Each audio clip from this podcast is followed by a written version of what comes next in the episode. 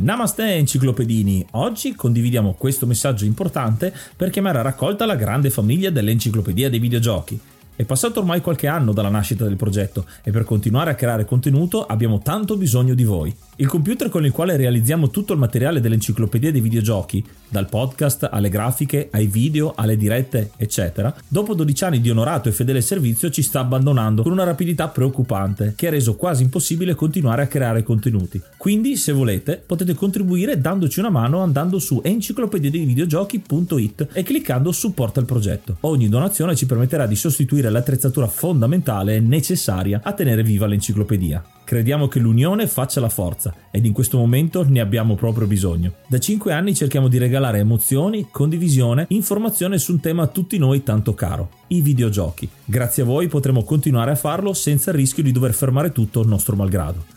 Grazie di cuore a tutti.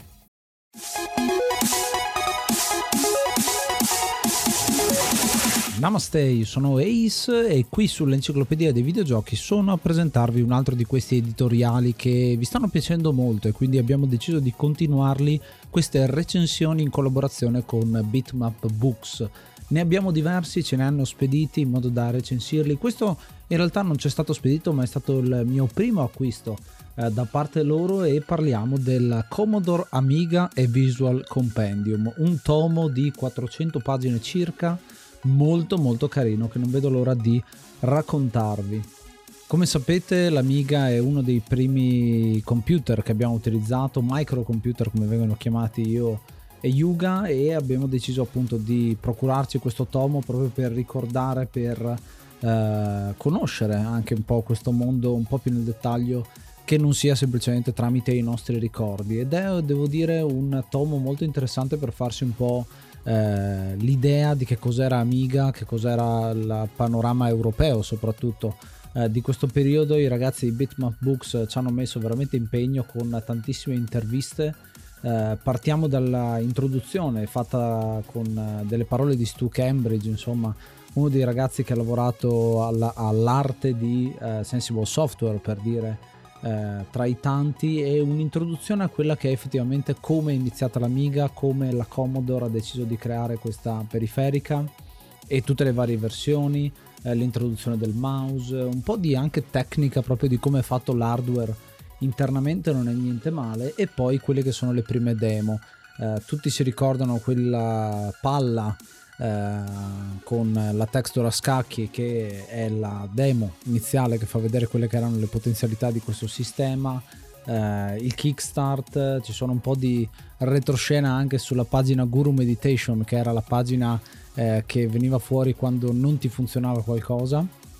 E quindi insomma un po' più nel dettaglio anche di quello. E poi quelle che sono eh, le primissime eh, situazioni addirittura Andy Warhol parlerà dell'Amiga le prime situazioni di videogioco perché ad un certo punto eh, si parte con una storia vera e propria da pagina 26-27 a parlare di videogiochi con eh, Visual Compendium. Quindi immaginatevi una didascalia piccola che vi, vi mostra leggermente un videogioco e poi la maggior parte della schermata è occupata da quello che è un screenshot del gioco vero e proprio. Abbiamo Defender of the Crown uno dei primi titoli eh, Marble Madness insomma sono i primi esperimenti di videogiochi che escono in questi anni, siamo a fine degli anni 80, 86, 87, insomma il mio, il mio anno di nascita eh, per intenderci, eh, con degli esempi molto interessanti perché sono sempre eh, accompagnati ovviamente dalla didascalia che è anche approfondita e anche eh, ci sono diverse citazioni da producer, artisti grafici eccetera eccetera che raccontano effettivamente come sono arrivati a creare quel gioco. Eh, con il genere, il developer e il publisher ovviamente in modo da avere un compendio vero e proprio di cosa succede su questa console, se vogliamo chiamarla console anche se è un microcomputer, e poi degli approfondimenti un po' più nel dettaglio. Eh, ad esempio quando si parla di CinemaWare c'è un articolo eh, di diverse pagine in cui si fa vedere insomma i vari titoli perché Defender of the Crown è il loro primo ma eh, ce ne sono tanti altri c'è Rocket Ranger c'è It Came From The Desert e eh, è un'intervista un po' più approfondita a quelli che sono gli autori dei videogiochi. Eh, si passerà ovviamente, non è finito a parlare, non si finisce lì a parlare di Cinemaware perché poi andando avanti si vede anche il resto. c'è un interessantissimo approfondimento su Deluxe Paint, Deluxe Paint eh, che è appunto la, il software che si usava per eh, disegnare al tempo e con eh, diverse eh, personalità del, del, mondo appunto dei videogiochi di quel periodo che raccontano di come hanno conosciuto il, eh, il, il, il software in questione. Uh, Stu Cambridge, c'è John Hare, c'è Jacinto Platania insomma ce ne sono tantissimi che hanno raccontato la loro e anche immagini iconografiche ad esempio eh, la, statua, la, statua, di Tutankhamen, di Re Tutankhamen, il faraone, che è stata riprodotta appunto dall'Axe Paint, è diventata una delle cose più famose eh, proprio di questo software qui. E poi via via andiamo avanti con eh, tanti altri giochi, cominciano a far capolino i, i videogiochi di Reflection, di Psygnosis, uh, i videogiochi anche su licenza, le conversioni come quella di Space Harrier che eh, non è granché però c'è comunque e si mostra un po' eh, le differenze che ci sono. Blood Money che arriva proprio in questo periodo di DMA Design eh, che è stato un po' eh, precursore di Lemmings se vogliamo parlarne così visto che abbiamo parlato recentemente in uno degli episodi. Eh, si passa su Maniac Mansion insomma c'è una grande carrellata arriva sulla scena anche Centurion tra i vari eh, esperimenti. C'è il primo esperimento di 3D con uh, Stunt Car Racer, quel racer uh, in prima persona. Stiamo ancora parlando di 1989, già si sperimentava con quello che era un 3D eh, di base. Arrivano sulla scena anche i Bitmap Brothers, ovviamente bravissimo dal punto di vista grafico eh, con eh, le loro creazioni e man mano che andiamo avanti c'è un altro articolo che io ho trovato super interessante che parla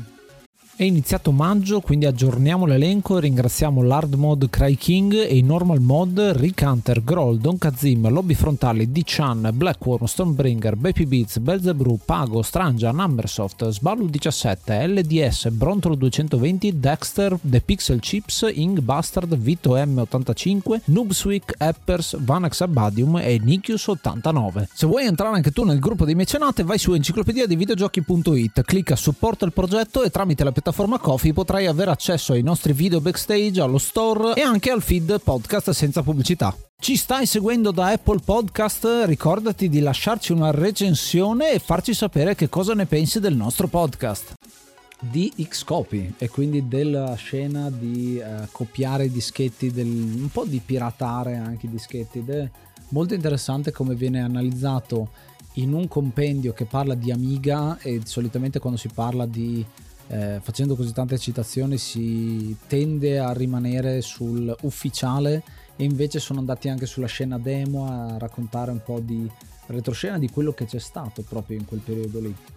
Eh, c'è un approfondimento su DMA Design, su Lemmings che abbiamo utilizzato anche per il nostro episodio. Eh, si parla di Rec Dangerous, di Spadeball 2, insomma giochi super famosi ma anche alcuni un pochino più di nicchia ovviamente si passa tramite Turrican, tramite quello che è un real che non c'entra con l'Unreal eh, più moderno diciamo che abbiamo conosciuto, però eh, c'è anche quello, ovviamente i Shadow of the Beast, le conversioni di Pac-Man per dire, anche un po' quello che c'è stato con ehm, le conversioni di arcade, che, che, ce ne sono state diverse e con diversi gradi di successo o insuccesso. Um, poi c'è il CDTV, che è una, un altro articolo interessante che analizza questo primo tentativo eh, che poi diventerà l'Amiga CD32, ecco, l'utilizzo del, del, CD all'interno eh, del, di questa periferica, eh, un'intervista a Tobias Richter, quindi vedete c'è un buon approfondimento e devo dire che sfogliarselo e leggersi un articolo eh, una volta ogni tanto ci sta. C'è Rodland anche citato, uno dei eh, forse migliori giochi dell'Amiga dal punto di vista tecnico ed è un platformer in quel caso lì. E non è niente male, siamo neanche a metà eh, del tomo e devo dire che sono già molto soddisfatto per la quantità eh, di cose che ci stanno all'interno. Eh, se andiamo un attimo un po' più avanti c'è un approfondimento su Sensible Software e le loro creazioni pazze,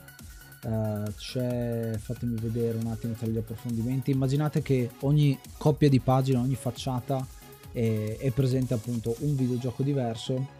quindi stiamo parlando di oltre 140 giochi. Uh, un'intervista con Dan Malone, che è uno di quelli che lavora ehm, a Speedball 2, a Cadaver, a The Chaos Engine, insomma è stato uno di quelli all'interno di Bitmap Brothers, ehm, quindi è anche molto interessante vedere quella prospettiva lì e eh, così via. Ovviamente c'è Apidia, comincia anche ad esserci un, un, pezzo centrale dove vengono mostrate le copertine dei videogiochi, perché ad esempio Zul, eh, gioco della Gremlins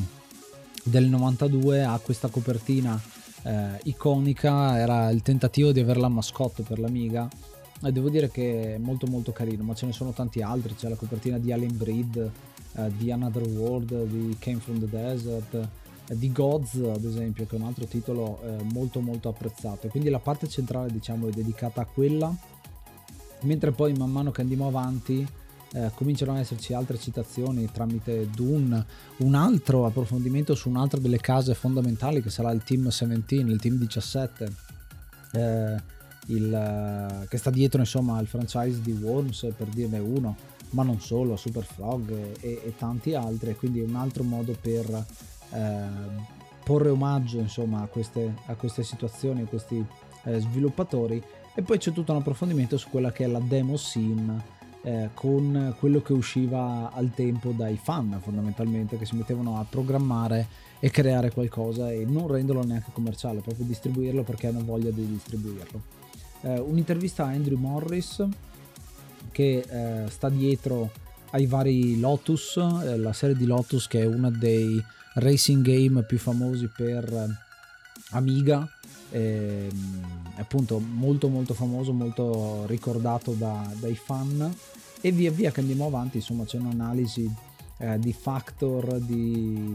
eh, i vari Lemmings, anche i seguiti di Lemmings che, non, che sono spesso sottovalutati. Ehm, e poi e poi e poi fatemi vedere un attimo un po' più avanti. Si parla anche di aspetti che riguardano la compagnia eh, Commodore e del periodo insomma che ha avuto positivo negativo, gli alti e bassi insomma che ci sono stati.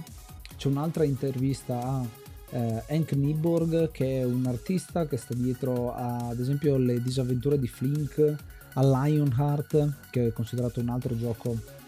molto famoso per Amiga e, e via via insomma andando avanti verso la fine del libro diciamo che ci sono un po' meno eh, considerazioni anche se eh, ci sono dei titoli che ehm, diciamo verso la fine dell'età dell'Amiga ci sono titoli che non escono in esclusiva Amiga ma sono più anche per altre, eh, altre situazioni soprattutto perché sta eh, spopolando DOS eh, i computer IBM insomma in questo periodo quindi comincia ad esserci un po' più di commistione. Ovviamente anche un'analisi di System 3 che è un altro dei uh, publisher uh, scusate developer e anche publisher in realtà uh, famosi quelli che stanno dietro Last Ninja eh, tra i vari o anche International Karate, ecco, per, per citarne uno forse ancora più famoso, e poi un approfondimento di quello che è il eh, 32 bit, quindi l'Amiga CD32. Le ultime 100, no, le ultime 50 pagine circa sono dedicate a ehm, specificatamente eh, giochi di questo tipo, fino poi alla fine con eh, un approfondimento su quelli che sono i uh, giochi mai rilasciati su Amiga. Questa è un pochino povera come parte finale, però devo dire che uh, comunque viene citata. Sicuramente è un titolo che dà una grande infarinatura generale di che cos'è l'Amiga, se volete conoscerlo vi consigliamo di comprarlo, vi lasciamo il link uh, direttamente nella descrizione dell'episodio. Eh, e questo è uno dei titoli, questo è tecnicamente il secondo, ehm, che fa parte di quelli che sono i compendium visuali. Eh, ce ne sono altri,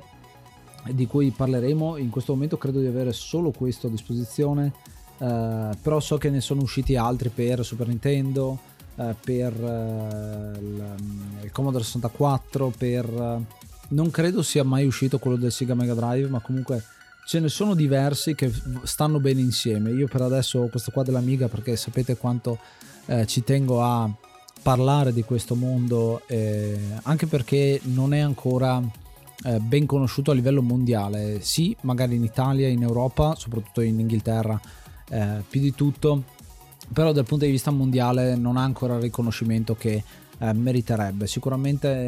eh, continueremo a parlarne, quindi è bello è bello. Ehm, la copertina, come vi dicevo, il, il tomo in questo caso è con copertina rigida.